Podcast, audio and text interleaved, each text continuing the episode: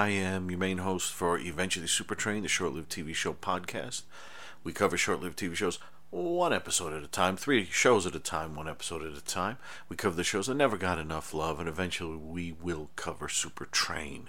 This is episode 114, and in this one, Mitchell Hadley and myself cover episode 15 of Search. Then uh, Amy the Conqueror and I cover the penultimate episode, episode 13 of the live action Planet of the Apes.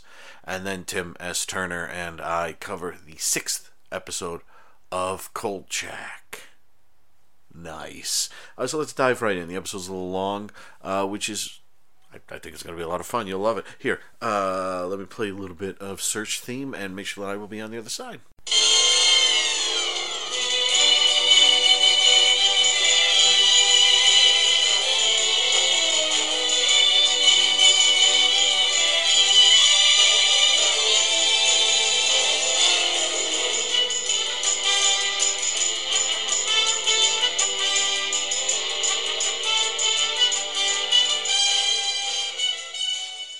Episode 15 of Search, Numbered for Death, with Doug McClure as Grover.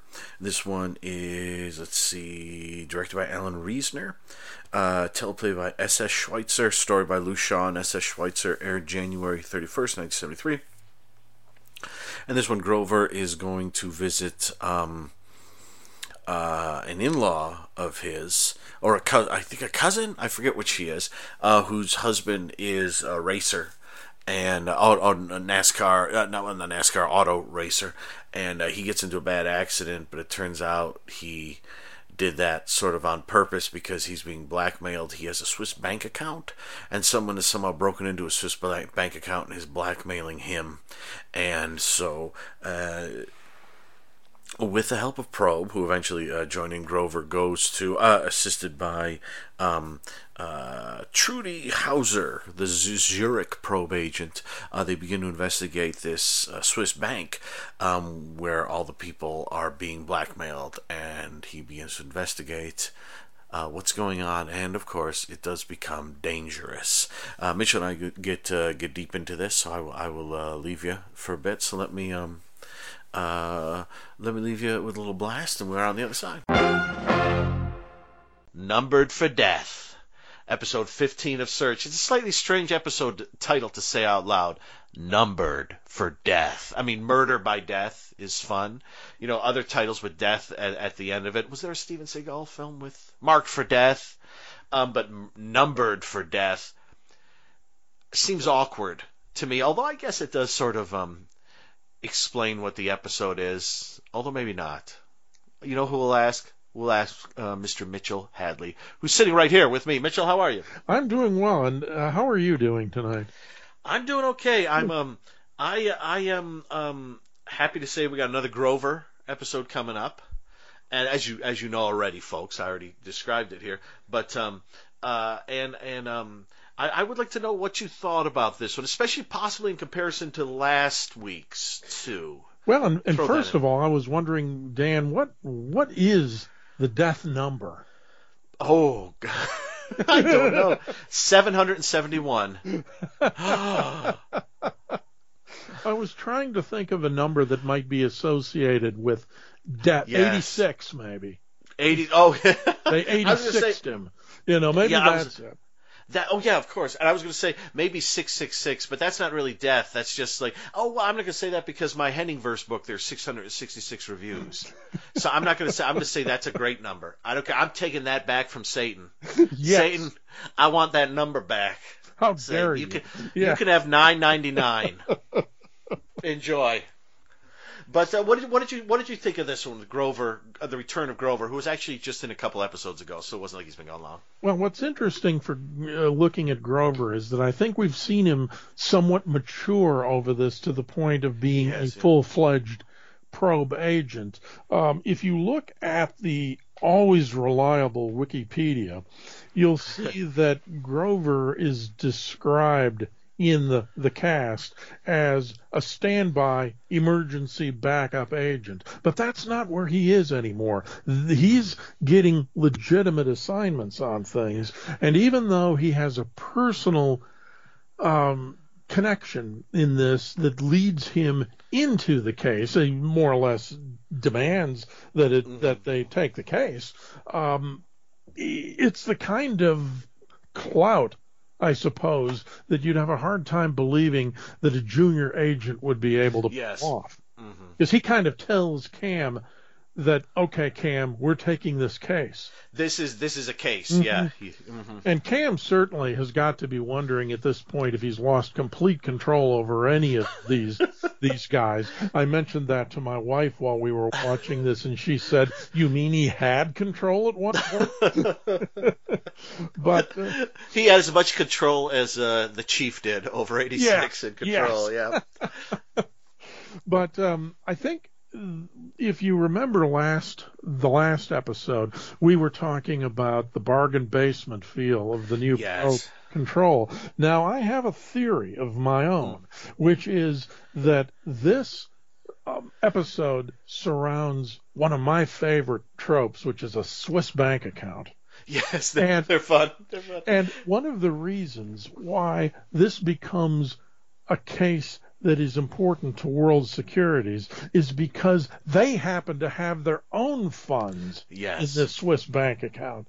And I would like to think that perhaps they had suffered a setback that me- meant they needed to sublease oh, part of the building. Possibly. You know how they'll do that.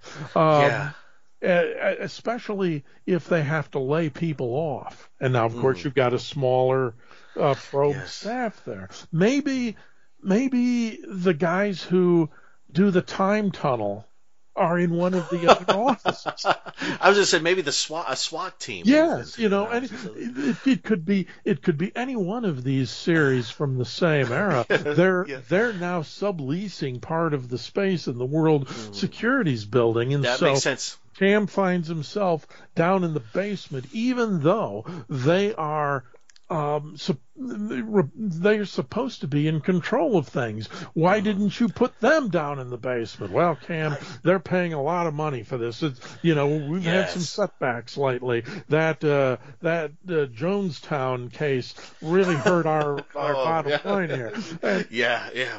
So that so now it starts to make sense. They're down uh-huh. in the uh-huh. basement because of the Swiss bank account, but um, yes. um, we've got we've got Bert Convy who has a really ineffective or at least inconsistent British accent.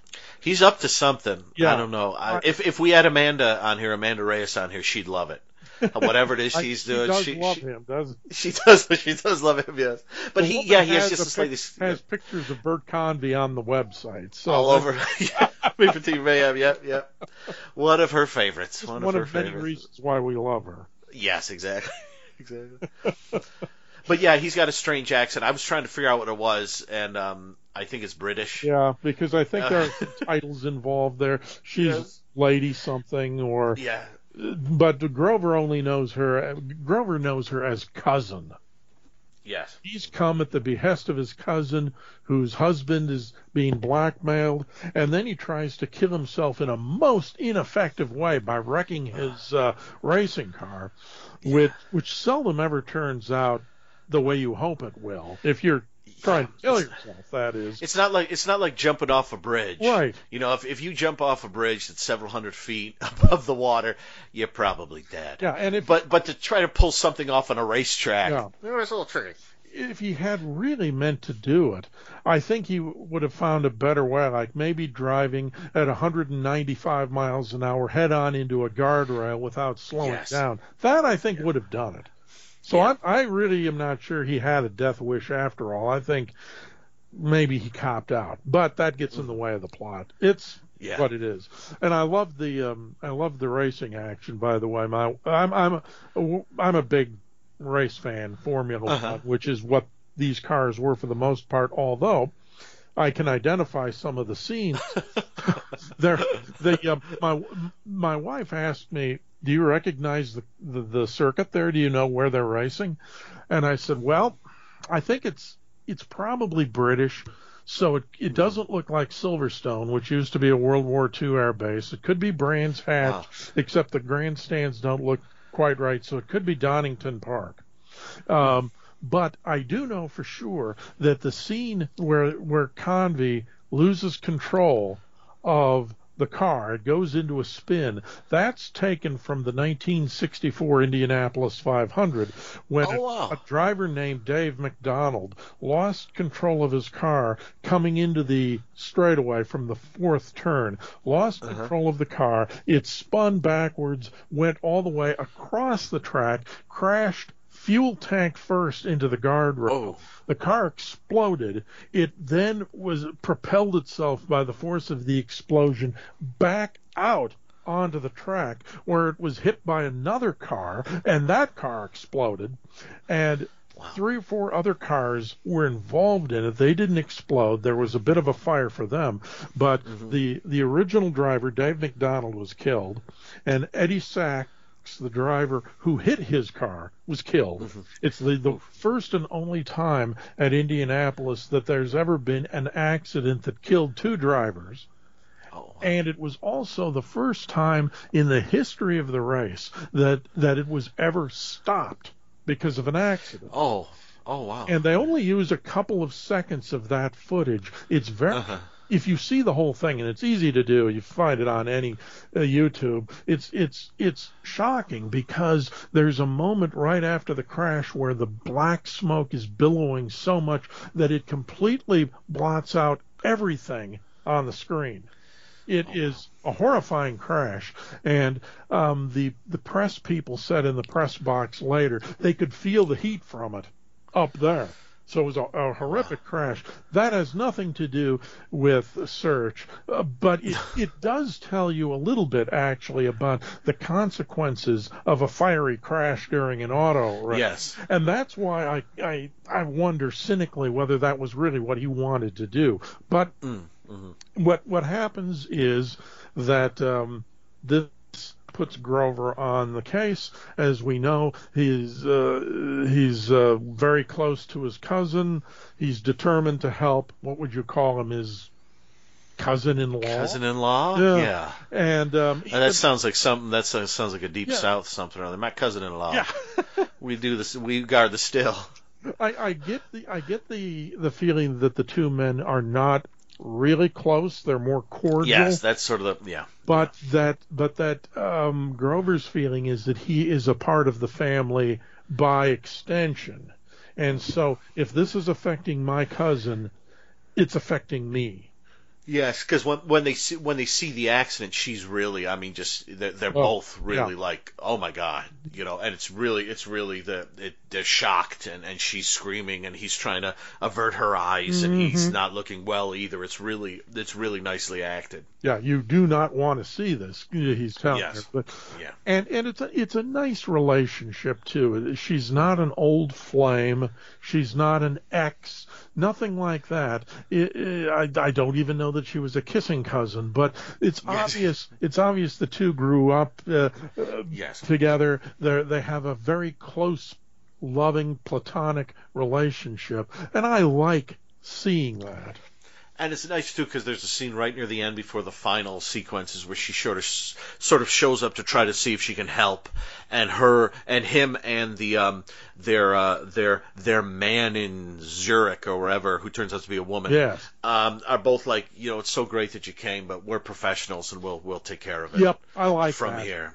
That that's kind of kind of a nice that's kind of a nice one. yeah because it isn't like you said it isn't like it isn't a there isn't a burgeoning romance or anything like that. It's just like she, you know she's my cousin hmm and she's just you know she's checking on me. You know maybe we haven't seen each other in a few years but it doesn't matter when you have sort of that bond. Yep. You know growing up or whatever it's, it's you, you you click back in just like that. So Yep. And when she you know, she- calls and says or writes and says, "I'm in trouble," um, he Yeah. doesn't say what's wrong. He says, "When do you need me?" He says I flew five thousand. I didn't fly, fly five thousand miles to hear a lot of crap. Yes. Tell me what's going on. Great line. Yes, and and the the thing I love. Oh oh, did you have did you have I I did you did you say do you like the episode? I'm sorry, Uh, we I were did. there talking. I oh, did. okay. It, you know, as is the case with the previous episode we talked with, we've got a probe agent who has a personal connection with this. yes. And again, as in the previous episode, the personal connection only goes so far because Grover gets pulled into what could be a catastrophic situation for the world Yes. economy. Because if the um, if if the um, confidentiality of Swiss bank accounts has been compromised, you can imagine what that means. Mhm. And uh, so you you have a uh, you, you have a, a sinister mob related uh, figure who's um, involved in this, and you have people who are probably former Nazis who are involved in it, and Lu- Luther Adler, who's always good, but is seldom a good guy, um, plays down the middle on this one so that you ask yourself, is he a good guy or isn't he? Yeah. You ask yourself, is is the the probe agent there a good good girl or isn't she? Um, You and and uh, uh, you know Peter Mark Richman is he uh, Yes. dealing? He, he may be a crook, but is he dealing fairly with Grover or isn't he? Yeah. And uh, I like I like the uncertainty in this, and it carries through nearly to the end. And there's Oh, yes. a nice Yes. nice twist to it at the end that I think uh, works pretty well too. So I, I I would consider this an episode that really moves and has suspense, It does. and it shows Grover uh, off pretty well. You know, he's still impu- impulsive, impetuous. He's still young, but he's, I think, he's gaining more confidence in his own abilities. He, he he has a moment that I love where he the the head guy from the Swiss bank takes him into the computer room, uh, which has all the info, and he's standing there looking around it, trying to see something that's wrong. And it's it's it's it's, it's almost it's it's almost Columbo esque, you know, or one of those Columbo moments where you're like, you know, Columbo sees something, Yes. and you're sitting there going, "What does he see?" And it's like he's looking around, and and the the, the bank. I don't know if he's the president who the owner. Yeah. He's like, uh, I think we're done here. We can go. And and Cam is like, Yeah, uh, we can go, Grover. But Grover's just like, Give me just five more seconds. Give me five more. And then he sees something, and he's like, Wait a minute. And he looks at something, and we we we, could, we might say what it is, or we might not. But he looks at something, and then f- figures something out. That le- and it's a really nice moment where he's like the moment he sees it, and we get this very helpful guy on the other end. and he's telling uh, Grover what what's going on, and Yes. and and Grover is shrewd enough to recognize this in the first place, but it's kind of like to to the bank president to the the owner it looks like Grover's figuring all this out on his own and he's perfectly content to let him believe that that's the case there. even Yes, though yes, he's got this little voice in his ear saying now go down there peel apart this there. follow Let- this that. cord Mhm. and I like I, I like the moment because it's like Grover's standing there and they've looked at everything that's sort of right in plain sight. It's like, well, nothing looks wrong, and then he just starts to look a little closer, Mhm. and then he looks at one thing like on, near the floor, and he's like, wait a minute.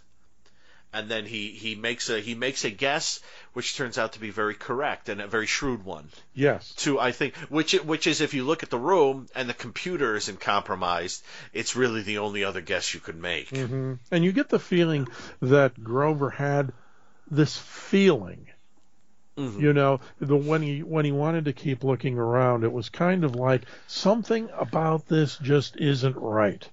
There's there's the one thing um e- every like it's everything's in plain sight, but I I have to the there's one thing here that's is the clue, Mm-hmm. and I have to and I have to, and it's looking you know it's like looking right at me. Yep. You know it's it's like it's like whenever I, whenever I write fiction, and I'm writing something that's maybe a little complicated or something like that, and you sit there and go, how is this person going to get out of this, or how are we going to do this? Usually, it's something that comes to you, and you're like, oh, of course, Yeah. do this. And it's something. It's something like you. You know, you try to. You, you think of all these complicated ways of getting out of something, but then you're like, wait a minute, what about that? You know, like like if if they're in this room, what what would be something that's in this room with the computers and everything like that? Well, this, of course. So that that must be it, because that's the only other thing. It's nicely played. Yeah. And um, Uh, let's see. Oh, oh, I'll just. Uh, I like this episode. I think it's a good time. Um, I like it's it's um I I like when they do the Swiss kind of thing, even though less the the other ones that were sort of set like like the last one with Grover where he was running around with um. Geez, uh, our favorite uh, Italian redhead. Yeah, there. yeah, uh, um, yes, yes. Yeah, um, Oh. and th- that that had a bit more of a globe-trotting feel to it. This has more of a um, we're in L.A. And it also had auto racing in it too. It also had auto racing in it, yes. And there's there's a there's a scene where like a car um, tries to run Grover down, and I could swear that the building the car is parked in front of is the building that Batman and Robin run into every episode of Batman. You know the one. There are a couple people coming this way, a couple people coming that way, and as they go up the steps, in the top left, there's a big puff of smoke that moves across the screen every episode. I'm convinced. I saw that and thought, isn't that isn't that Commissioner Gordon's? Isn't that his office in there? And when they when he goes to talk to Mr. Volmer, I think the head of the bank, Uh huh. I'm like, oh yeah, the Mash cast are, are shooting right over the other side of that hill there. so it wasn't because like in in the one with in in the last one with Grover or or like the the actual probe the movie hmm um, the TV movie, I, I found it very convincing. I knew they were in the LA area, but I found it very, I, I found it very convincing. This one, um, it's mostly convincing. You just don't. It's it's one of those things like when you're watching a scene that's that's um, day for night. Don't look Yes. at the sky. Mhm. Don't look at the sky because the sky is going to be bright and everything else is going to be dark, and that gives it away. In this one, don't look in the background because you'll see the, those hills and you'll go, oh yeah, that's.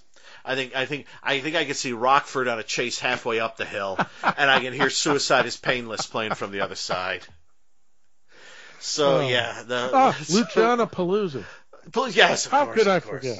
How, How could, could- we forget? Yeah. Yes, yes. That that I mean, to me, that one really has a nice feel of we're kind of all around Europe. Mhm. Yes. It, it it really does. And I mean, I I think part of it is just where you shoot. And um and if you're going to shoot in a place where those hills are behind you, get a um very um either go to the top of the hill where you can sort of shoot up and there's no hill behind you, Mhm. or go to a, pl- a very wooded place where you can't see the hill. That works. But this one, they clearly go to like a clearing where there's the hills directly behind them.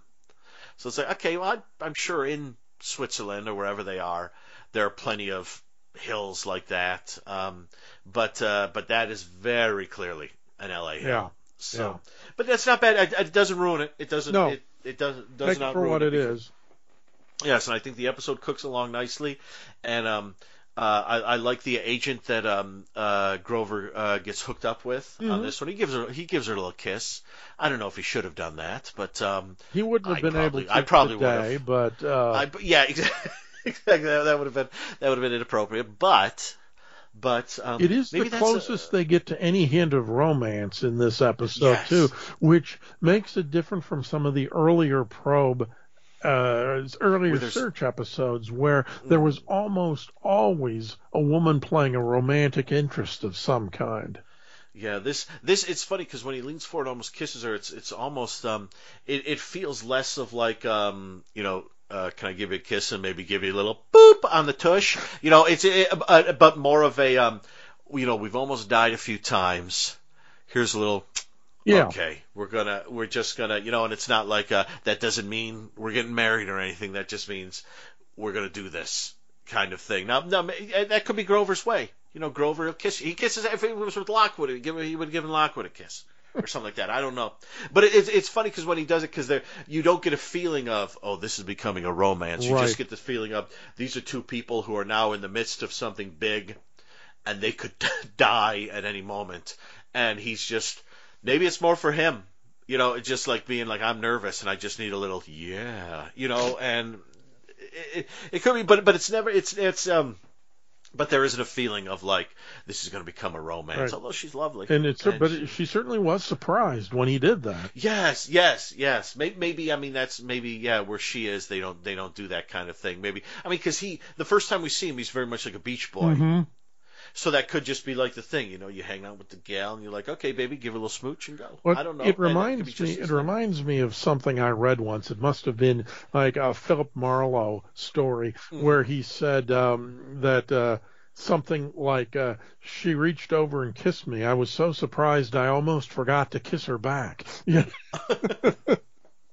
that that could be it. I mean, because it yeah it it does have a different feel to it than oh we're developing a romance. No, it it really does have a feeling like you know good luck, let's do this. Oh, you know, kind of. Um, and, and she's surprised Yeah. because they don't they don't do that where she comes from in the world of Swiss bank uh, accounts and things like that. They don't do that, or maybe they're all maybe all the men in Zurich are women. And they just don't. Maybe they, I don't know. Maybe they kiss all the time. That would be a spin-off I would watch. Our men in Zurich with nothing but six really hot S- S- Swedish or Swiss women who kissed each other. I'm kidding, of course, folks. I'm joking. I'm joking with the comedy, with the thing, with the stuff. in Switzerland. Exactly, exactly. Uh, uh, so um, uh, I'll just throw out a few, more, a couple more things. I think the episode moves uh, nicely. I think Doug McClure is very good in it. I think I think the final fight almost has a feel of like an old, uh, uh, like a silent movie, like when you see like Harold Lloyd get in a scrap in a silent movie, or, or even but like Buster Keaton when they would fight, it looks like they're really beating the crap out of each. I mean, it really looks like two kids just like beating the crap out of each other and just just like and, and it's not it's not a question of like who's the strongest or who's the best who's going to win the fight. It's just going to be who gets that lucky punch in or just who happens to do the right thing right thing at the right moment. And it has kind of that that crazy i was thinking of like the harold lloyd uh, film the kid brother has a fight scene at the end of that that goes on it's wonderful goes on for about 10 minutes and and and just like it's just like and the battling butler buster keaton film has a fight scene at the end of it that's like that where it's just like you're fighting for your life it's not it's not like um it's not like as much as I love Jackie Chan it's not like a Jackie Chan fight scene where he's fighting for his life most of the time but he also is really having a very good time yes, yes. and and in, in these, it's really like if Grover lets his guard down, this guy's going to shoot him. This guy's going to throw him off a balcony. He's dead. So he's fighting for his life, and the only way he can win is either by killing this guy or just taking him completely out. And so, and there's a feeling of that. It's it's shot that way where um, it's not about like cool moves or anything like that. It's just about two guys like jumping on top of each other, pound, pound, pound, pound, pound, pound, almost like two little kids, ah, kind of going. But like, and and it, it's a really nice fight scene. It kind of um, it's I think it's a satisfying fight scene too, at the end of it. And um, and uh, yeah, they're they're um, uh, I like uh the the scene where um, uh, he goes to meet the gangstery guy. He's like he's in the gym. And I thought, so if you're going to meet a gangster in the gym, I've seen enough James Bond movies and other things. If you go to meet a gangster in a gym, you're either going to get in a big fight with them. I just recently watched, what was it, Die Another Day with Pierce Brosnan, where he has Yes, the big uh-huh. fencing match with the guy with the crazy fencing match. Or it's going to be a scene like in the Pink Panther Strikes Again, where he pretend he uses some of the equipment, like where Inspector Clouseau goes on the parallel bars and then goes down the steps. It's going to be one of two scenes. Yep. And I used to be very good on the parallel bars. Whoa! And he goes down the steps. One of my be one favorite of those scenes two of all time. It's hilarious. it's hilarious. But that's what I. Th- the moment she said that, I was like, "Ooh, we're gonna get one of two. And I was hoping to see some parallel bars strangely placed by stairs, but unfortunately, we did not get that. Maybe But, uh, next oh, time. Maybe next time. Yeah. But overall, I, I think it's I think it's a sharp episode that's got a nice uh, mystery and some twists to it, and you're never quite sure what's going on. And um, and then in the end, I think I think it works out, and it's it's it's satisfying. And the and I I I will just say this, and I'll stop with this one. But I love the fact that in the beginning there is no case Yes. but the moment the moment Bert Convy's character begins to speak about a Swiss bank account, and I forget if he says the name of the bank, which is what I forget exactly what makes um, Grover do this, but as he's talking about the Swiss bank account, Grover suddenly switches on his camera Well, and then yeah. it cuts to it cuts to Cam and the gang. See, and we do get an extra camera ang- cam camera angle where where like you look at you look at Cam straight straight forward rather than from the side, but only briefly. Um, and it, it almost I almost like to think that they're they don't have a case going on right now, so they're just doing some training or doing some like admin or something like that. You know, and and you don't do that in the main room. You do that in the little room, Yep. the basement room. And all of a So sudden they there. get this beep, beep, And- beep. And and it's it's really it's really clever because I um I like that someone someone's thinking there. You know, it's not like he's not put on this case. It's it's he's stand Grover is standing there and he hears Swiss bank account. He possibly hears the name, and so he turns on his transmitter, and someone someone everyone's like. What's going on? What is this? Grover, what's happening? Uh, it's the Volmer Bank, the Swiss bank accounts. I'm being blackmailed. Like, what? And then they turn on, and suddenly it becomes a case. And because they're in that room, and someone else is probably in the big room, that's why they have to stay in that room. And- Because the big room, the big room was already uh, rented out. Maybe they were having a dance. I'm kidding, but they were. Th- that that's to me that's my justification again for why they're in this room because they weren't. This wasn't. If it had been a Grover case from the start, they would have been in the big room. But it's not, and the big room is being used. I think that was in a cutscene. yes, I'd like to see the outtakes. Yes, exactly. So, so that's more or less all I have to say. What do you have anything else on this? No, I just uh, all I'd add on that was that it, it it's very interesting because you get the feeling that Cam is kind of like wanting to say to Grover, you know, we don't solicit business. People come to Yes. us. But the minute that he hears what Grover heard, all of a sudden he becomes very serious about this Yes. because he instantly understands the implications of it all. And he goes from this isn't uh, you know this is a personal thing that we do not do this kind of case, and all of a sudden they're hundred percent in on it. yes, yeah. Very and nice. it's uh it's very it's very nicely done. It's it's um um and and again you know i don't i don't know that they they may have known at this point that they weren't going to last more than a season because i know their ratings weren't great. Um but e- even if they did normally this is the kind of thing you'd see at this time like much later. Kind of a you know like the first season would be all straightforward search things. This they're doing so much variety and we're only 15 episodes in. Um, and and this is like like I think I may have said before. I this is one of those shows, say like Ellery Queen, where I would have loved a second season, but the first season overall, and you'll see it when you get there. I hope that the first season I think is so satisfying that you think, well, I think I'm good. That that that's I a think- great show. It's like it's like Nero Wolfe. I wish um, Yes. that I wish the Timothy Hutton version of Nero Wolfe Yes. had gone on longer, but I'll take every episode they made and be happy. Yes. Yes. Yep. exa- yeah. Yeah. So so I, I think I think Search is one of those, and just the variety in this um, is. I like it. I like it. So I'm gonna I'm gonna stop. Mitchell, do you have anything else? Nope, I think we have uh, pretty much covered it all. Excellent. So let me uh, just find out where can we find you online. I am uh, I blog at itsabouttv.com. You can uh, read about classic television, pop culture, and uh, can buy one of my books or all three of them. Uh, please. Yes, please, Please. do. Yay. Mama needs a new Uh, fur coat. Come on. Come on. You don't want to let Mama down. And that's not Mama for Mama's family. He doesn't have Vicki No, Lawrence living with him. No, I do. So that was uh, that was numbered for death, and now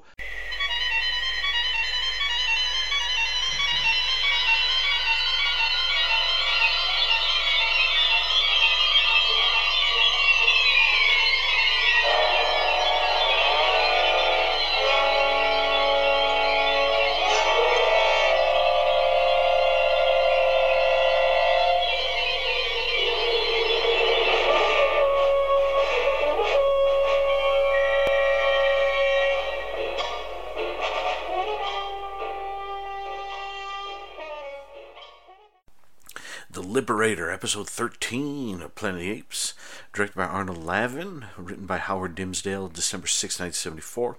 And this one, the gang, Burke, uh, Virdon, and Galen, um, are caught by a village um, filled with humans who um, were kind of uh, they kind of on their own as long as they provide quarterly five human slaves to uh, the apes to work in the mines, and they don't have to be eight. Um, um, humans from their village. They can be anyone they capture, and so they capture uh, Burke and Virdon, put them, lock them away, waiting for the um, uh, the the apes to come and get them.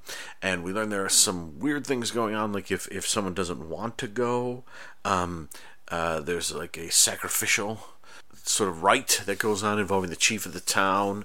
Uh, there's a local cave where something weird is going on, and um, I, don't want to go too far into it, but it's basically it's it's it's it's about. Um, Burke and Virdon and Galen, who who asserts his ape authority as long as he can, but the humans in charge, the, the, the head of the apes, the head of the humans, um, kind of asserts himself over Galen and it's about them trying to get out of there before the two guys get sent away to this cave, and also learning what the chief has hidden away in a cave. And I, I won't say what it is, but we will um, we will talk about that. So let, let us uh, give you a blast, and Amy and I are on the other side. The Liberator, the penultimate episode of Planet of the Apes, live version, live TV series version. And uh, this one has John Ireland in it and a bunch of um, humans that I didn't really like. But that is not for me to say yet. First, I have to introduce my great guest host, Amy the Conqueror. Amy, how are you? I'm doing well, Dan. How are you? I'm doing okay. I let, us let's, let's dive right into this. I've, I've been saying in my other podcast, my minute by minute, that I'm trying to keep things a little short, a little tighter, a little um, less of me meandering. Um, I don't know if it'll work, but I'm going to give it a try. So, Amy, what do you what do you think of, of this episode? Um, I mean, it was okay. I didn't mind it. Mm-hmm. I agree that you know there wasn't anyone likable in this episode. they they tend to to rate. I mean, you're supposed to not like the gorillas and, and apes, but they tend to rate the humans so that you don't like them either. Mm. Basically, especially yeah. uh, Talia. I found her like they're the women characters in the show. They just drive me crazy. um, she's just a twit, and I just couldn't stand anytime yeah. she was on screen. Yeah. Overall, I thought the episode was pretty fun, though. I mean, it seemed, I don't know, I guess a little more realistic because this mm. is probably what would happen if apes yeah. took over. You know, the human factions would go at each other to for their own benefit. Like, yes. hey, I'll go steal some people and give mm-hmm. them to the apes, and then we're good. Like, you know, mm-hmm. protecting their own kind of thing. Yeah. Um, but yeah, I, at the beginning I was confused. Like, the, Clem like runs away, and then they he meets up with Burke and and those guys, and then next thing you know, he's turning them in. Was it planned or? Yeah. You know, like, what? Why did he think that was going to work? He's obviously mm-hmm. lived there and knows the rules of the gods and the laws and whatever. It was kind of I that I found that confusing. Yeah. like, wait, why did he think this was going to work? yeah, yeah. For for for a brief second, I thought it was something maybe like um that maybe Clem there was um one of one of their own and maybe this is a little thing they pull, kind of a last minute thing to maybe right. like like he runs out and they'll be like, oh, he ran away, and hopefully he'll run across some humans or something like that, and be able to bring them back instead. But then right. when you know the gods show up. Um, and and get rid of Clem, then uh, I thought, no, okay, I, I, then I don't fully understand what, what, what he was up to. Right, and I didn't know if it was Clem or Clem. Because at first I, I, thought it was Clem, and then I thought they started calling him Klim with an I, so that's why I said Klim. I just, I just been calling him Clem. it, I don't think it really matters. He wasn't really pertinent. To no, no, no. Um, uh, yeah, I, uh, I, I'm more or less in agreement with you. I, um, I, uh, I like the twist in the end that, and I guess we're going to ruin it here because we're at the we're at the thirteenth episode. You know, I, I, think we can ruin a thing or two. But there's a yeah. twist twist involving the lead human who who seems to be working with the apes very closely, actually having like a cave full of poisonous gas that he is going to release and kill as many apes as he can, kind of thing. And that's kind of a little twisted sort of moment near the end. I didn't expect that. Yeah, I, I did not either. Yeah, and, and there's like I, I, guess calling it the Liberator. I guess in one way that should have um, clued me off possibly, but it's a little vague. And, so they uh, were referring to him as the liberator, you po- believe? Possibly, yeah, maybe. Okay, um, okay. Uh, I was I was curious as to who yeah. exactly was supposed to be the liberator yeah. in the story. Because I mean, everybody was going to die if you yes. start throwing those bombs around. Yeah, so. yeah. You you know you know these these goofballs ain't going to figure out what to do if the if the gas starts spreading all over. Right. Um, but I I did like that, and there is something um something kind of creepy about like sort of that that temple they have and pulling Clem in there and j- just the fact that you know presumably they you know having to give up what like 10 10 humans a year they must have to give up a few of their own, and you know, just the thought of I don't know, the gods don't seem so great if if Clem is one of their own to kill to kill one of them. You know, Right. you you would think you would think you'd leave leave someone because there is it, it does have that thing at the beginning. Um, uh, I was actually thinking of uh, is it is it I think it's Ator two Cave Dwellers. Oh, I That ha- haven't seen that one. That, that has a sequence where I think Ator goes into a town and they're doing that sort of thing where they, they put forward, you know, the, the, the people to um, be taken by the bad guys to work in the mines or to do whatever. And I always think, what a what a crappy way to live. Yeah. Yeah, I mean, also they were saying, I mean, are they taking from their own population when something like that happens? Because you said we're going to draw lots immediately to replace Clem, Clem, whatever. and then by the end there, we're going to give up Talia.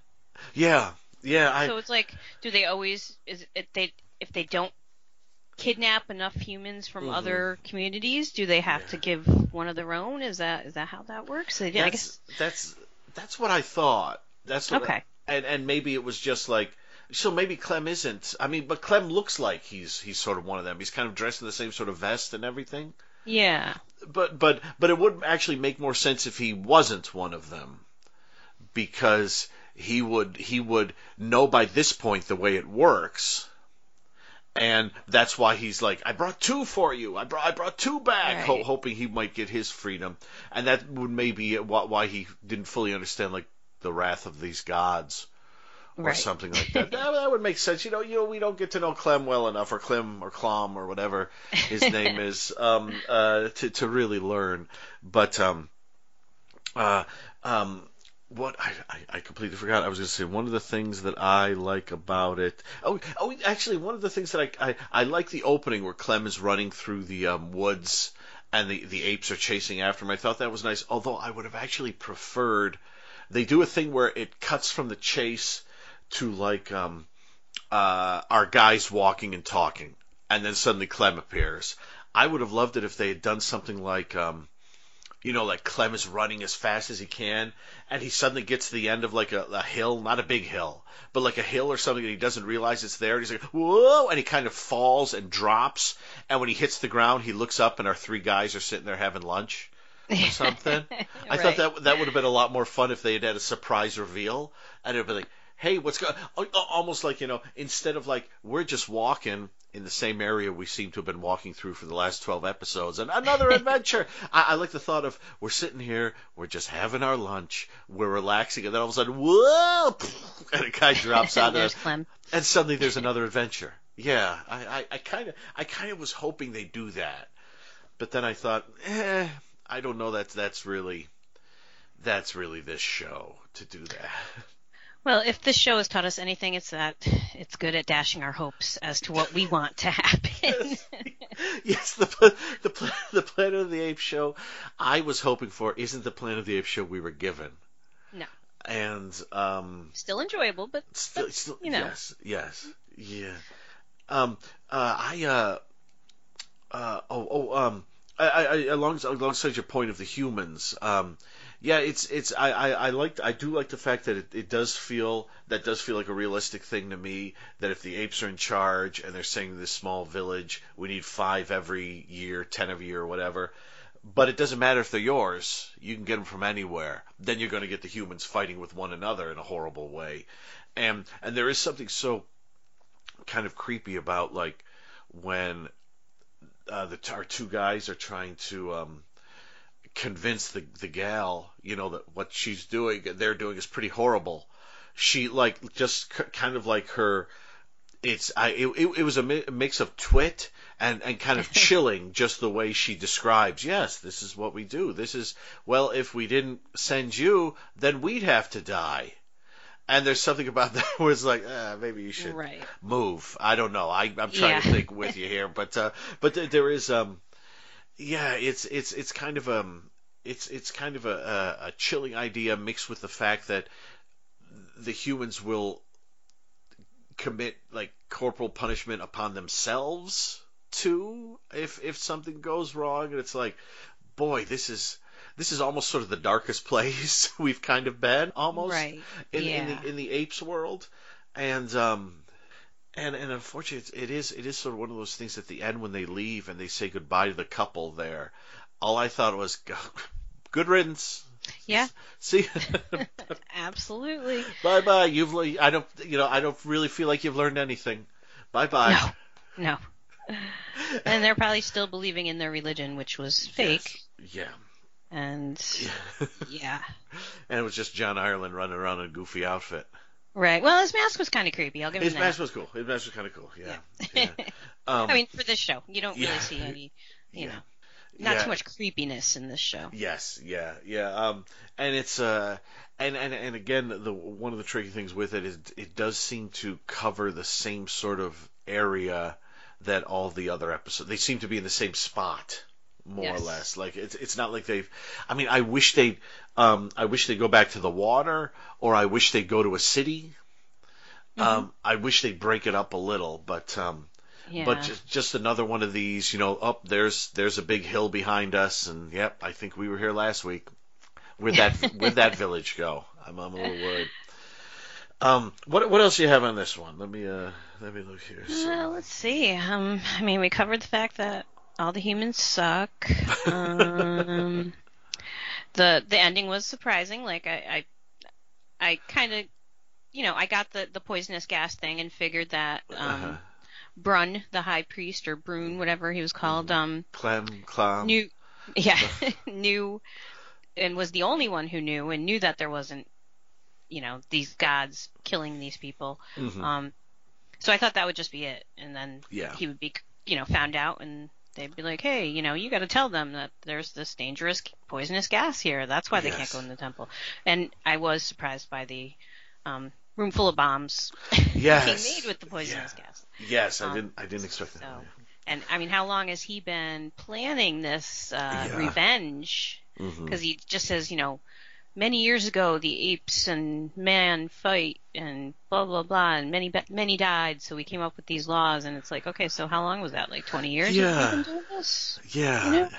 Yeah, I would cuz he cuz when you see him dealing with the apes in the beginning, he is very uh, um it's it's you know the one guy Clem runs away and he's like okay we'll draw lots and we'll do it. It's very like we've been through this. It's a, it's a this is a regular transaction. This is not and and you don't you don't get the feeling that like um uh, John Ireland's character there is like frightened of the apes at all or anything like that. You just like he's like we've done our part. Take them and and it's kind of thing of take them, go away.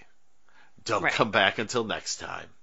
You know, and I and I wonder if there's like a point where like they get like a few months where it's like you know it's it's uh you know it's our celebration months where we don't have to round up other human beings and put them in cages. Yeah, You right. know, from from like November December we go yay, so you just hang out and do whatever it is we do here. I I can't tell what they do there. Yeah. That- I guess is- build more cages for more humans. They're gonna. Get... that is one of the tricky things too, because you, you ask yourself after time, so when you're not rounding up the humans for the culling, as it were, what do you do? I mean, I guess farming. Yeah. I again, guess, they, uh, they've proven not to be the best farmers on this planet here. Yes, yes, and and and too, like farming. Just, I mean, that's just to um, you know, just grow your basic foods to keep you alive. So that's surely not like. That, that can't. Be, Oh, finally we can focus on our farming. Well, yeah, you know, I don't know. That that's something. I, I guess being entirely unsatisfied is is the motto of Planet of the Apes. I love it if there were, if there was a final episode of we like went to like the Hall of the Apes or something and like in Latin was like never satisfied yeah, o- over the archway. Uh, yeah, that's because I'm watching them all run around, and if they're not, um, yeah, if they're not rounding up other humans, what are they doing? I guess they do have to grow grain or whatever Sure, to to give to the apes. You know, they I Mm. think they have a, a some sort of tribute they have to pay or something. Mm. I don't know. That sounds that sounds Yeah. that sounds right. I do, yeah, it's uh, you know, and I mean, like j- just like seeing the scenes with the with you know the couple there, where they they have their um, you know their the the guy and the gal, yeah, they were annoying. they were annoying. yeah, and um, just just seeing their romance, you think, so what do you do? I mean, Yeah. is it like, like I mean, I'm I'm not saying you're going to go to the drive-in or something like that, but it's like Right. because when they first when they first see each other, like when our guys are trying to flirt with her and it doesn't work, um, because she's got that other annoying guy, uh, and she and she and, and they kiss, and the way they kiss isn't like you know you know it's not like a what is this word kiss? No, you know they dive in and they go go for it. Right. So you think like, what do you do like when the sun goes? I mean, I can imagine what they might do, but I'm not. I don't mean that. I mean like on a date, you know, or Yes. something like that, you know, or is like that. We don't. The laws don't speak of dates. Apart That they probably don't. they probably do not. Um, but yeah, it's um, it's uh, yeah, and then I'm I'm actually I actually got it playing here, and there are guys like chopping a log, and um, I'm not 100 percent sure what, why. Yeah, I guess. It strengthens them, them up in like two days. Yeah, you know, it's like in a couple days you're gonna go work the mines, so we got to make sure Mhm. you're strong. Yeah. Okay, so you're gonna work me to death in the next two days. I'm not gonna be very strong. Yeah, and there's there's something too yeah about the I, ju- I just thought because it, it just played here the scene where the, where the woman is talking to them and she says something like um uh when when she says like uh well we have to send you because otherwise we'd have to go when we send a man to the mine he's dead within a few months and women soon after that I thought you're not very nice No. how did how did you get to this age Yeah, How- she she was my least favorite character out of a show of dad characters. I'm sure, I'm sure populated with them. Yeah, yeah. Unfortunately, um, yeah. It's just there. There are some points I like in the show, and I think the guys are fine in it, dealing with this kind of awful group of people. Hmm Um, and the ending is fun with the gas bombs and everything like that. But um, and like you said, I, I think too the um, I'm, I'm just trying to pull out the good points, you know, out of my mind here. I think too the um, seeing the humans like basically humans hunting other humans to give to apes is um pretty desperate. And uh, I, I just wish it were um maybe a perkier not not that I need laughs or something. I'm not sure what I quite quite what I mean by that, but um it's kind of um I, I don't I I think I wish it were in a in a little little more fun. It just it just I I didn't I enjoyed it, but I didn't have a lot of fun when I was watching it, which is too bad. Which is too bad. I, I will say though, I like Galen in it. When, Yes, I always like Galen. yeah, when he's trying to talk to John Ireland and convince him that, oh, I'm an ape. You got you got to do what I say. And John Ireland just kind of looks at him and goes, no.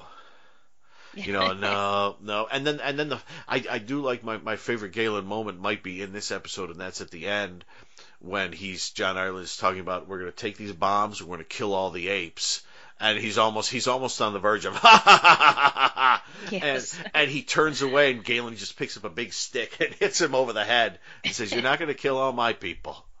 And I thought that was a really lovely moment. And then and then he sets everything on fire. Yeah, We- and then runs back in, and well, Yeah. then they, you know, the the escape, and then, I mean, it's a tragedy at the end, anyways. Why would the guy? The guy literally ran back in just to get Yes. blown up. Yeah, yeah. I mean, Sorry, I- spoilers. Oh, spoilers there, but yeah, I think late on that. I think I don't know. I don't know by now, everyone. I th- I don't think um this is a show that really depends on it. This isn't like we're watching Ellery Queen or Poirot or something like that. You know, I, Yes. I I think we're okay. You know, I think you you, you I mean, like like we said, we I think we were both surprised by the gas bombs in in the thing. That was that was a um that sort of the thought that yeah the high priest is is nodding his head and doing what he has to do but at the same time he's created this arsenal that's going to destroy all the apes is is a nice moment it's an it's an okay episode it just Yeah, it's, not one of the worst. I'll, I'll give Yeah. it that. yeah, it's I, I just think it just has, and this has kind of been the way the show has been. We we won't go too far into this because the next one's the last one, so we can, we can go a little bit bit further, farther, further, farther into it. Um, and that's uh, it's it's just it's it seems a mix of good things with things that are just a little off or just kind of duds Yeah. and that's um that's kind of the way most of the episodes of the show have been, unfortunately. Um, and it's just the question of do the good things outweigh the duds. And in this one, I'd say it's 60-40, the good outweighing the duds. So there's just enough d- d- duddery to to to to kind of. But I think, like like I said, I think Galen's great. John Ireland's great. The guys Mm-hmm. are the guys are fine. Yeah. The premise is good. It's just there's certain details, like two other main characters, that get in the way. Right. Ah, which is too bad. So do you do you have um anything else on this one? Let me check my notes. Um, I just wanted to say that in this episode, it kind of reminded me that Galen is not an anti-ape. Obviously, he's a chimp, Mm, yeah. but you kind of forget that because he's been with these guys for so long, Sure, sure, yeah. and he's running from the apes, and they always seem to have conflict with the apes. Mhm. So seeing him defend, you know, his people Yes. in this episode was a nice change Yeah. Yeah. That because you realize, oh, that's right, he's not, you know, Yes. it's not like he's all of a sudden on the human side all the time. He's just Yeah. more open-minded, Yes. Yes. um, yeah. but still would, you know, knock a guy in the head for, to was- save his people. It was yeah, it was a great it's a great moment. I um but yeah, um I I I like to think like I've said before and I won't, I won't go too far into it in this one. Um but that uh if this had gone on for like 5 or 6 years, all of this would have you know, maybe maybe we would have seen these two goofballs, this this this this couple like show up like in the final season and and we'd actually learn that they turn out to be good people and Right. they've they've actually been helping out, and maybe they have a couple of little kids who are helping them do stuff too, you know, things like that. You know, they would have they would have shown up and be like, "You two? I don't remember you two. Then they'd kiss really passionately. Go, "Oh, you two. oh, you guys. All right, yeah, okay." but uh, I and it's it's it's it's true because, like I've said before, and I think I mentioned Star Trek: The Next Generation is a great example of that. Where if it had been canceled after one season, we would have had an episode of okay television, but mm-hmm. because it did the full seven seasons, you get to you, the those those episodes that are just okay are usually complemented later on in the series when the show is really really good. Right. And so so I, I and I keep projecting with this because we don't we don't get the full season like we did with Voyagers or Erie, Indiana, where we could wish for the future, but we had a pretty Right. good we had a pretty good slideshow. We felt like they knew what they were doing.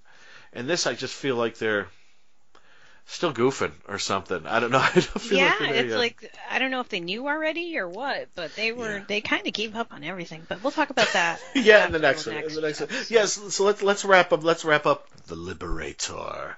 And uh, Amy, if you don't have anything else, where can we find you online? Uh, you can find me on Instagram at Amy underscore the underscore conqueror. Excellent. This was the Liberator, and we are going to go on to uh, oh Kolchak and which episode is? Firefall? Listen to this.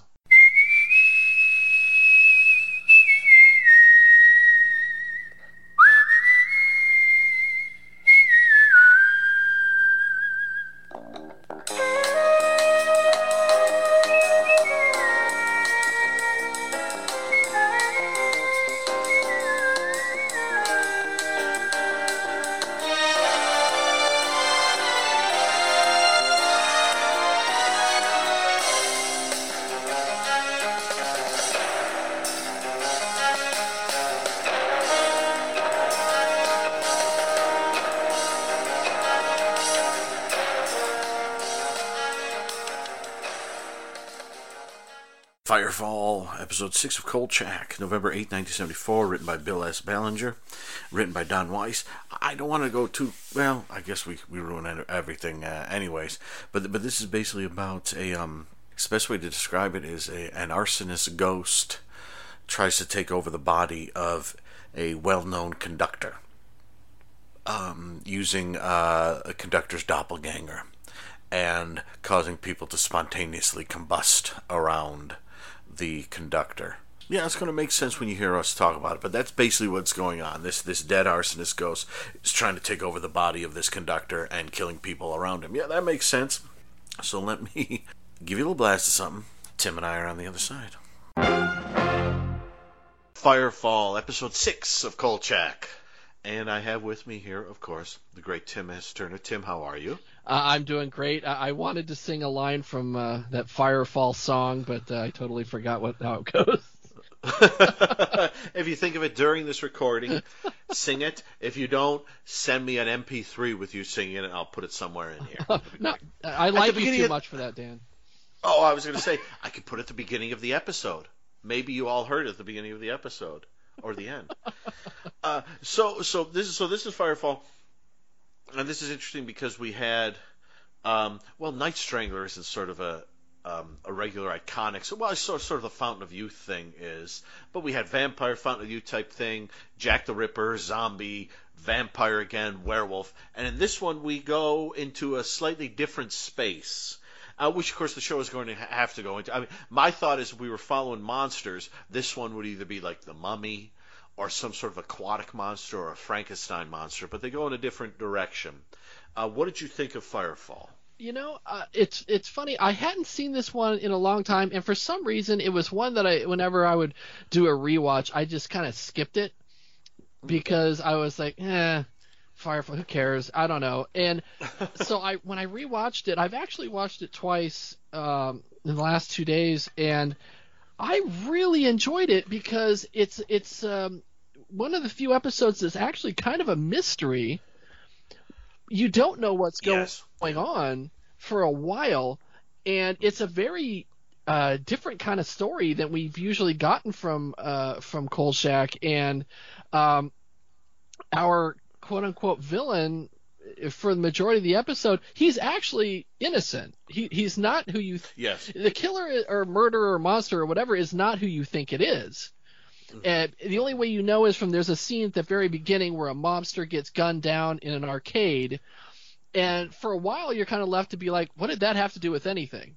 Yes, that one of those great one of those great scenes like you see at the beginning of stuff where you're like, okay, and then you kind of forget about it after a while. Yeah, yeah, And then when he goes back to the arcade, you're like, oh wait a minute, oh yeah, yeah. because they don't make a big deal about it or the funeral that follows. Right. The only thing that they, and this is, I think, one of the only uh, weaknesses with the episode for me. It's not a big deal, but they don't really go into why this gangster or why or how this gangster is taking over uh, Ryder Bond's uh, image. Uh, other than yeah, well, his yeah. car passes by the funeral of the gangster at that beginning, uh, but that's about it. Um, but honestly, I really liked this one, and I found I, I thought the pacing was pretty good, and um, it you know it's got some fun guest stars in it, and uh, this is also probably the first. Not the first time. I mean, Carl's life has been in danger a bunch of times, but this is, I think, the mm-hmm. closest he comes to death. Yes. And he's genuinely terrified. Yes, and then and then the great thing with Carl is that he has a moment where he's close to death, and then the final moment where he encounters the spirit, he's very in the arcade again. It's it's funny that that scene again. Sorry to spoil it for everyone, but you know he saves the day. Yeah. And this the, the final scene where he's in the arcade, and just just the inc- incongruity of he's got this corpse he just dug up at his feet. Yeah. There's this spirit walking towards him that can set him on fire in a moment, and he's like on a pinball machine just saying you are dead you are right here and just the authority that he speaks it and the fact that they're in a pinball arcade um, uh, is is just it, again it's one of those things it's like the moment with the vampire with the woman's the steel belted radials and the road work and in the foreground these hands shoot out of the pavement. You know it's just this beautiful mix of uh, the supernatural with the latest hot pinball games.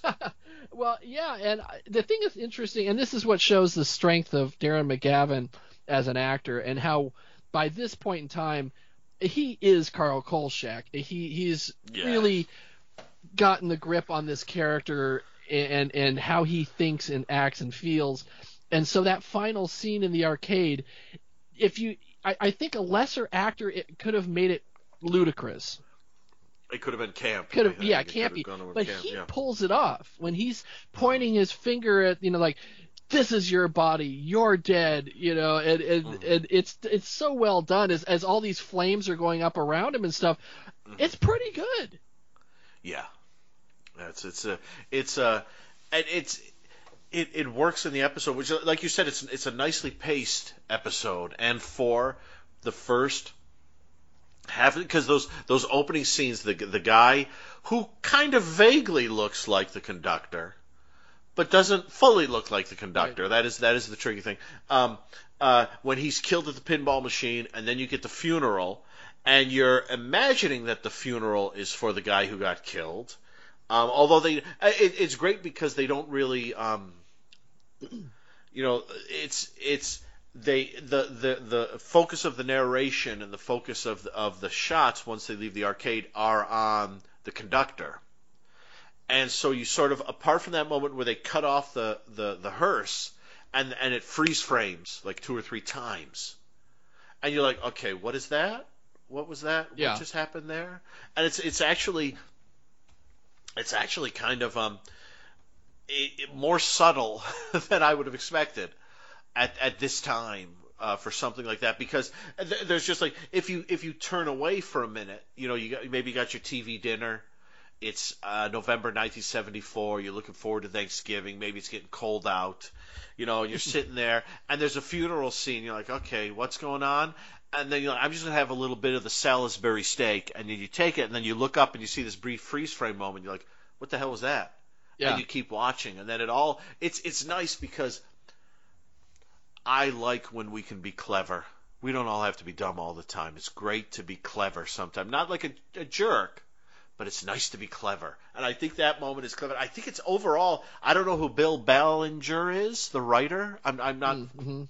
from, completely familiar with him, but he's written a clever episode Yeah. and and he's he's gone into I mean I was going to say William Wilson the, the Edgar Allan Poe but that's not quite right where where they've gone but um, he's gone into a, another place where they can take the show and I like it I mean because you could do another doppelganger show uh, a year later with maybe someone coming after Carl you know and people are seeing like Carl's face flying around or something like that but um, but yeah, I, I agree with you. This one is um, this one after zombies and Jack the Ripper and vampires and werewolves. Just the title, Firefall. You're like, eh, what's that? What's that about? Yeah. And at first, at first, I always th- I always forget because you don't want to read on the DVD. You don't want to read the menu um, plot descriptions because it gives far too much away.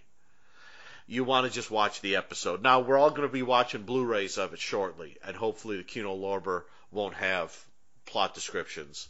Although they might, they might. I just hope they have titles, and we can just just go there.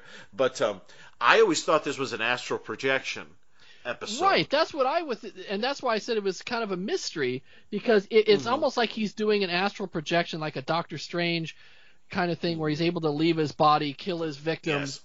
while still being conducting an orchestra or whatever, right? But Yes. that's not what it is. No, it's not. That's the fun thing about it is because, um, I yeah, I was thinking because there's like the um, I think there might be a couple X Files astral projections, but there's one in I think season three with like a guy who has no arms and legs, who astral projects himself out to kill people. I forget the name of the episode. It's the something I think. um, the astral projection, the legless guy. No, I don't remember what it is, but but that's that's what I keep thinking this was. But but the joy of it is like after a few minutes when you think about it, it's like so the people that are getting killed are like people who are important to this guy. Yeah, yeah, yeah. So unless he's like John Cassavetes' conductor in Etude in Black, the uh, Columbo episode, Yes. um, then then something else is happening. And then the, it, uh, when Kolchak, I, I love the thing about Kolchak that's so great is it's like when he goes to someone, they say, "Oh, it's a doppelganger. It's a dead spirit that's trying to latch on and take over another living spirit." And, and Kolchak's there with his notebook. Yeah, give me more. Yeah. Oh yeah, okay, well, because this Sure. is old school, old news at this point. You know, He's, like, he's, yeah, okay. yeah. he's a, yeah, everything, any, everything and anything can happen, and, and it's it's uh, it's it's pretty great. And as it goes along, and he, I mean, I love the fact that he, um, you know, the first few times he encounters the um, the real conductor, the conductor just yells at him the whole time. Yeah. But then I love the moment where um, the conductor, like, he shows a bit of doubt, and Kolchak says, "Well, you're you've got a doppelganger, and you know they're trying to take over your life," and he's kind of like, "Yeah, it would explain some things." Yeah, and and then he says like, well, and, and then he doesn't say like you know get out of here or that's nuts. He says if that's true, what do I do? yeah. and Carl tell and Carl tells him what we can do, and um, and he, he goes with it. Yeah, yeah, And he I- does. I- yeah. Uh, and it's really I think he goes to the church. And, you know, the cops and the the physician try to get him out of the church. And and that I love that scene in the church where they keep looking up and like the the doppelgangers just looking in the. Oh, those are the- great shots. Those are cool shots. He's like got Those this cool shots. leering look on. He's kind of kind of bouncing from window to window. You know, almost like he's like a vampire in Salem's Lot or something. Yeah, he, yeah, he's like he's almost mischievous, like a, kind of a Loki, kind of peering in, like like being kind of like. And they got like flames you, you behind him and stuff like he's in hell. Yes, yeah, you're, you're gonna you're gonna you're gonna come out. You're gonna come out here I'm soon. gonna get you. And yeah, yeah, you, you you can't you can't stay in there forever. Actually, you probably could. Um, uh, but um, uh, it's it's it's it's it's it's really nicely done, and I, I like the fact that he just has like he goes to see that gypsy woman, Yeah. and then he has a scene where he goes to talk to prof- well, you don't you don't see him talking to them, but he says he talked to professors or something, and they tell him what to do, and then he goes to talk to David Doyle, who talks about how people can burn. Oh, David Doyle. And it- yeah. Yes, and there's just it's just it's um. I, I- think the thing I like about it is that it does have a bit of the Carl, what are you doing? Carl's being crazy, especially in the end when he hasn't been sleeping and he's breaking into the petty cash. Oh, and I he's being love that scene. crazy. But but but the thing about it is at that point he is going kind of crazy. Oh, he's totally. So- so- yeah. Yeah, yeah, and, and I think the, the the joy of it is, with a show like this, if you are not going to let your let your character win and get some sort of praise or something for it in the end, you you have to do something like this where it's constantly moving and he's going here and he's going there, you know, and and no one's you know they might giggle at him for mentioning him a doppelganger, but but they they give him the information he needs and he's able to build everything he needs to to save this guy and to save himself, and and I think I I. I I think uh, I think this is just a really sharply well written episode and well done all the way around. And I mean the the combustion scenes are pretty pretty good. Yeah, they're pretty Two. nicely gruesome too. Everybody they end up looking like Yes. like a uh, charcoal, uh, like a briquette person. Yes, exactly. It, it would have been like if like you know when they do the um the tape outlines or the chalk outlines. Yeah. If like imagine if a guy had come in with like just some briquettes and just smeared like the body shape. That that's kind of that's kind of what it looks like. Um, and and I mean it's it's uh yeah you keep seeing the image of the guy. I might I actually have it playing here where the woman is killed on the Oh, rooftop. the uh, the swimming pool. Yeah. Yes, and and I will say the two people who discover her, they're not the best actors. Uh, no. Um, that that that the woman's scream isn't terribly convincing, and that guy does the thing where he's looking down, Yeah. And then he suddenly looks up and he's terrified, but he hasn't seen it yet because he was looking down. Right. And so how can you be terrified until you see it? and it's almost like I'm going to look down, one, two, ah! and it's, but he has, you haven't seen it yet.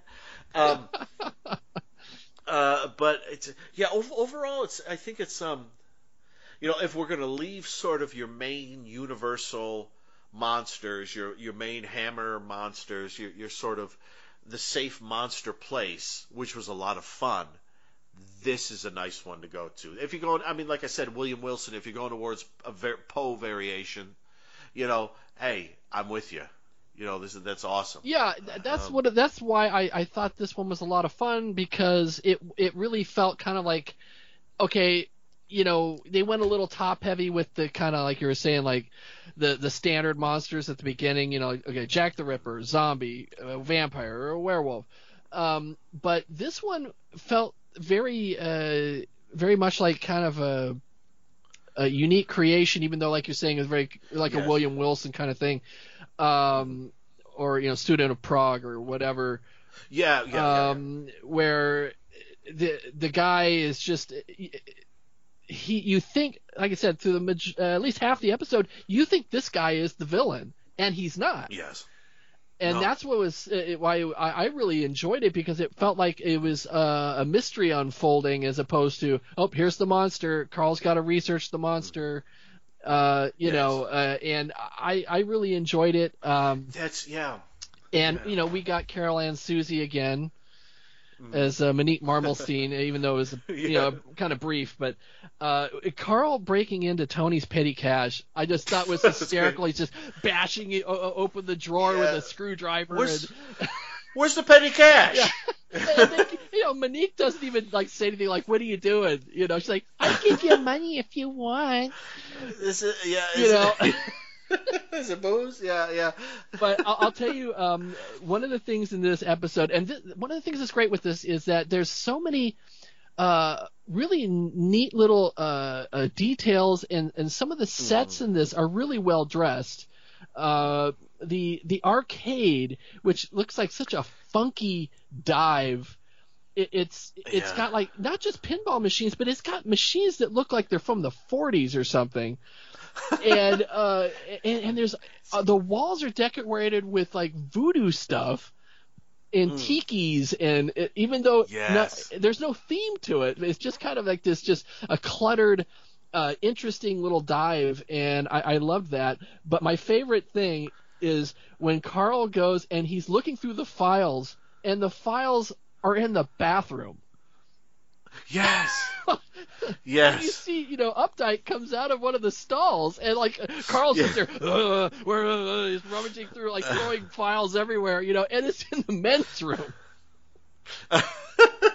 because uh, uh, clearly uh, INS is not a uh, a big money This operation. the- yeah, yeah. I think that happened. What was it in a, in the Vampire with uh, Ms. Kruger there, where she thinks he says IRS. Yes. And then when he clarifies INS, she goes, "Oh, never heard of it."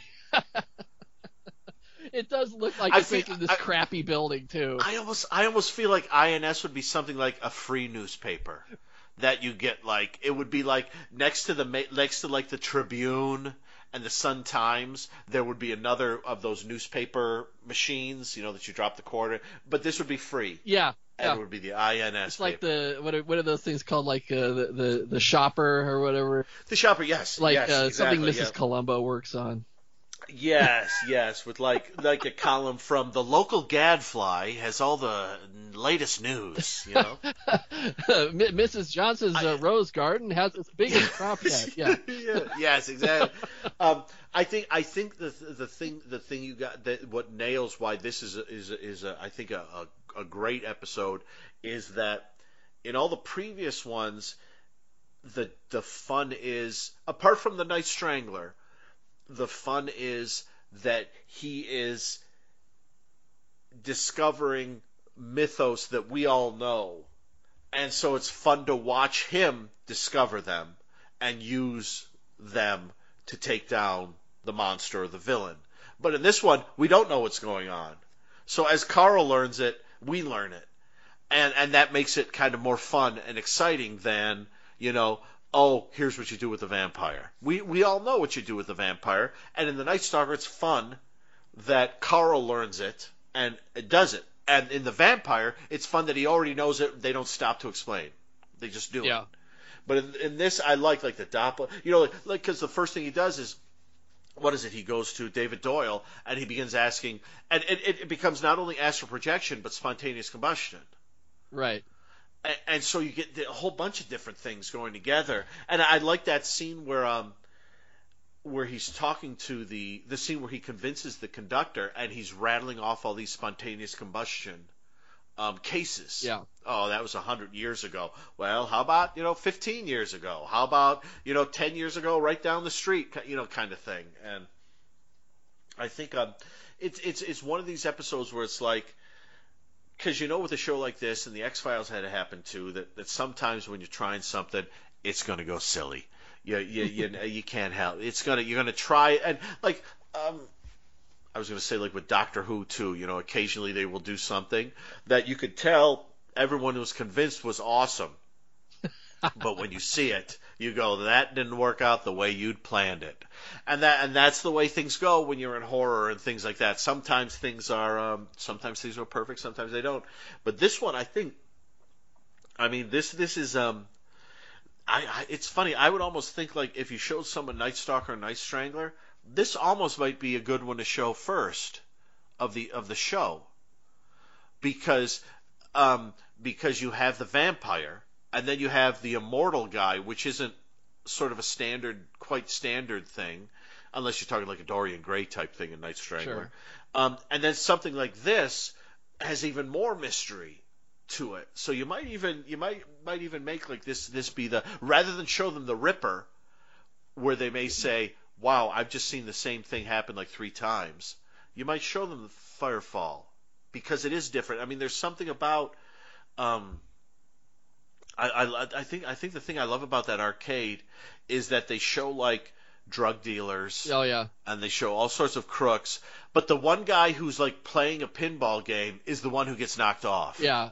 And he he specifically said later on the guy who runs the arcade said, "Oh, he was our best pinball player." He came in here and he won, and that that's what he was not there. He was an arsonist. He Yeah. wasn't there to set anything on fire. He wasn't there to cause any trouble. He loved pinball. And the fact that he's the one that gets- gets killed is in this den of iniquity, as it were, is is so odd.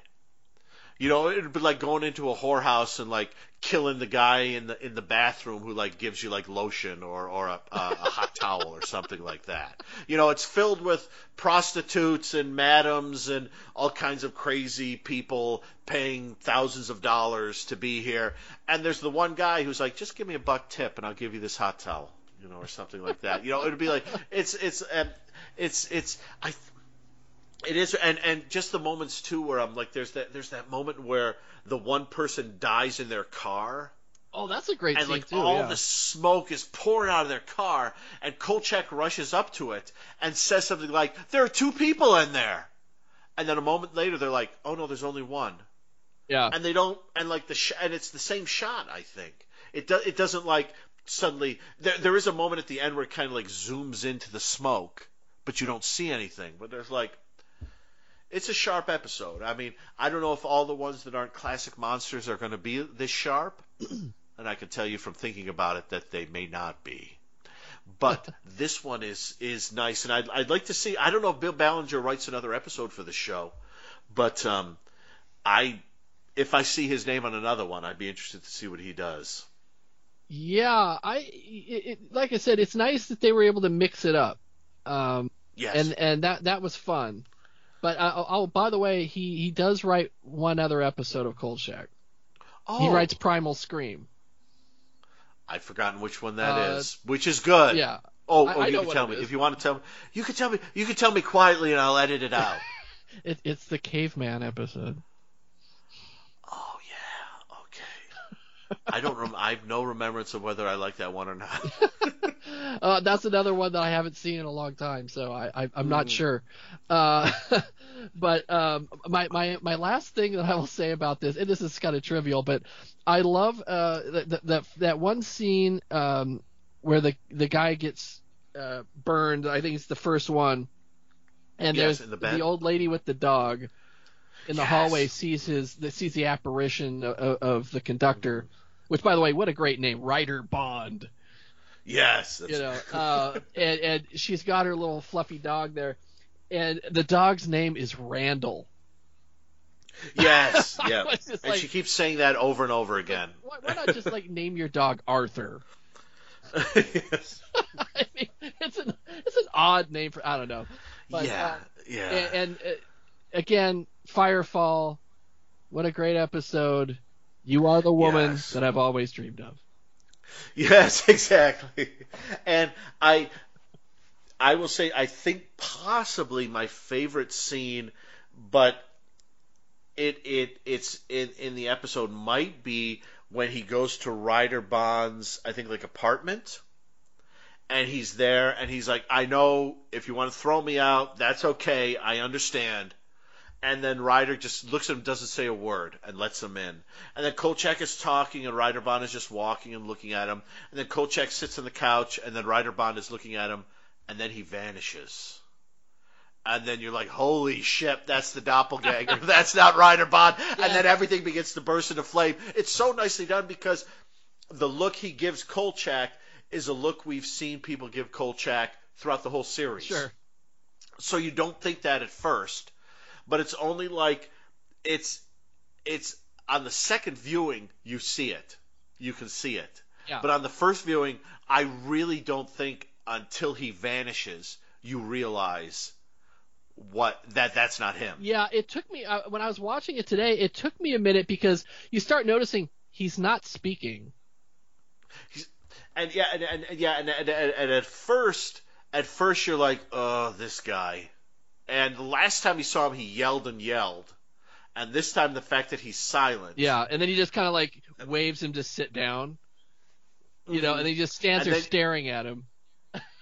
And then he slowly disappears. Yeah, it, when Carl's not looking, of course. Yes, and he thinks he goes in the bedroom, and then the bedroom bursts into flames. Um, and it's uh, I, I, I really that might be my favorite scene here, just because I, because it, I've seen the episode two or three times in the past, but it, it fooled me when I watched it the other day for the first time in like three or four years. I thought it was him, and and and I thought he was just pissed off at Kolchak, and he just wanted some explanation. Yeah. Uh, but and then but there's like a scene where Carl sits down and he's talking, and then it cuts to Ryder, and he kind of like is standing like in a doorway, and he takes a step back and then vanishes, and you're like, oh hell, he's screwed. oh here it comes, here it comes, and I. You know, I'm sure there are a lot of people who watched that and were like, "Oh, that's whatever's going on," but but it it's it zoinked me. It got me. I'm very trusting. yeah, uh, I, I I, I did uh, that scene. I thought was was really effective because it does kind of Hmm. it kind of creeps up on you, but it does take you by surprise because you're thinking the whole time that this is Ryder Bond, and Hmm. Then it you know it transitions. That's when you start real. You know, Carl starts realizing, oh oh crap, I'm a target. And I like the way they did it with he. It starts with him getting a fever. They Hmm, notice, yeah. you know, they're like, oh, he's he's burning up, and he starts, Mhm. you know, he's super tired because he states he's been awake for 51 hours, hmm uh, and so he's very kind of loopy, you know. And if it wasn't for him going to the church to kind of get a little bit of rest, I, you know, he would have been screwed. Yes. Yeah. Yeah. Yeah. Yeah. I think. Uh, I think I, I could. I could talk more about it. I think we could um, uh, more about it. But I mean, um, I don't know if this is my favorite of the six episodes we uh, so far. But I think this is one that I would. I would show to someone immediately. oh yeah, I mean, the Ripper. Yeah, the the Ripper uh, is a lot of fun. The zombies. uh, The zombie actually. Maybe the zombie actually might be the first one of the of the regular ones I might show to someone, um, just because that's a really good scary one. But this one is is this one's nice and it shows Carl at his best. It also shows him in the line of fire, as it were, and um, and I, I think it's I think it's a sharp episode. Now I want to watch Primal Scream. I shouldn't though, because I don't like to watch the episodes before. But I might throw on Primal Scream with some uh, fettuccine alfredo right after we're done talking. it's. I think it's one of the last ones. I think actually. I think so, like 18 or 19 or something. Yeah, right near the yeah, because it was like I think it's real close to the Century, which is the last one. Yes, yeah, yeah. Okay, I might, I might. I, I'm, I'm intrigued now, so I might do that. But um, so Ti- do you have anything else on this one? I think I think we both give this one a big thumbs up. No, I, I really don't. But yeah, I again, I I really was surprised and pleased by this one because I, like I said, I had skipped this one. Uh, when it came to me, whenever I would watch these, I'd be like, I would hit the big ones, right? I, I I'd hit Yeah, the Ripper, I'd hit the Zombie, I'd hit uh, you know like the Spanish Moss murders, um, Mhm. you know. eh, But I would always I go Firefall, nah, you know. And in rewatching this, Yeah. I was surprised at how much I really enjoyed it. Mhm. Yeah, I think this is a this is a, this is a very good one, and we will we will stop here, and I'll ask you, Tim, where can we find you online? Ooh, a musical. Yeah,